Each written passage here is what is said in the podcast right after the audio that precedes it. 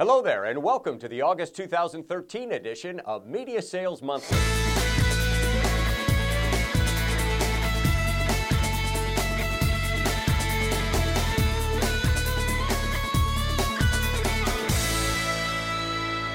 With two thousand thirteen now at the halfway mark, ad industry forecasters have updated the guidance they issued earlier this year. In the U S, Magna Global, a global media forecasting company, is looking for a zero point four percent increase, which would bring ad market spending to one hundred fifty-five billion dollars.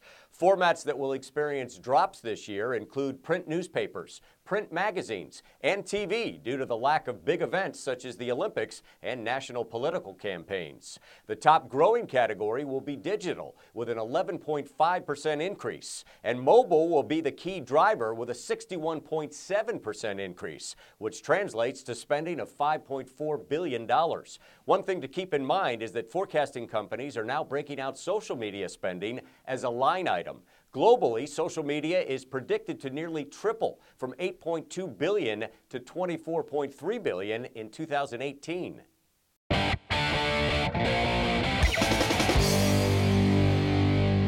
Consumers don't mind watching more ads when watching content online compared to the ads they currently see on traditional T V. Quick Play Media recently surveyed over eighteen hundred consumers in the U S, Canada, and the U K regarding their attitudes about online video viewing.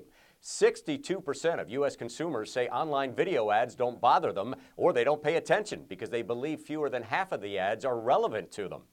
The better news for marketers and media companies is that consumers generally feel that they're seeing fewer online video ads on their smartphones and tablets than they expected. Before the video starts, they expect to see one point eight seven ads, but they're seeing only one point six four. After the video ends, they anticipate one point seven three ads, but they're only seeing one point two three ads. On average, sixty-three percent of online shoppers surveyed say they spend more than three hours a day on the internet at home. And in the past thirty days, sixty-four point five percent say they use the internet to watch a video.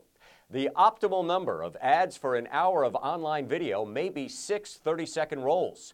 The research also shows that marketers and media companies can increase the number of ads during online video without alienating viewers.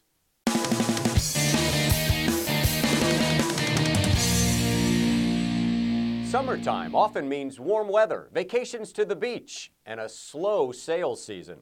That doesn't have to be the case this year, thanks to advice from sales management guru Ken Thorson. He discusses the typical difficulties of selling during the summer season.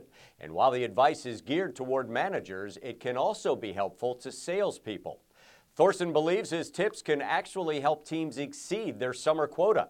His advice is presented in a six-step format. The first step encourages analysis using his own method of categorizing clients and groups them into A, B, and C groups. He then recommends sales reps develop a plan of attack, and depending on the category, specific actions must be taken. Finally, bringing clients together at a fun and unique event as a thank you, but also to take the opportunity to educate them on new offers. And don't forget to manage the process. Tracking the results of your client activity will dictate the next steps and should help any sales rep turn their lazy summer season into a busy time of year. Looking for more information? Visit Media Sales Today dot com. That's it for this edition of Media Sales Monthly. I'm Douglas Sells.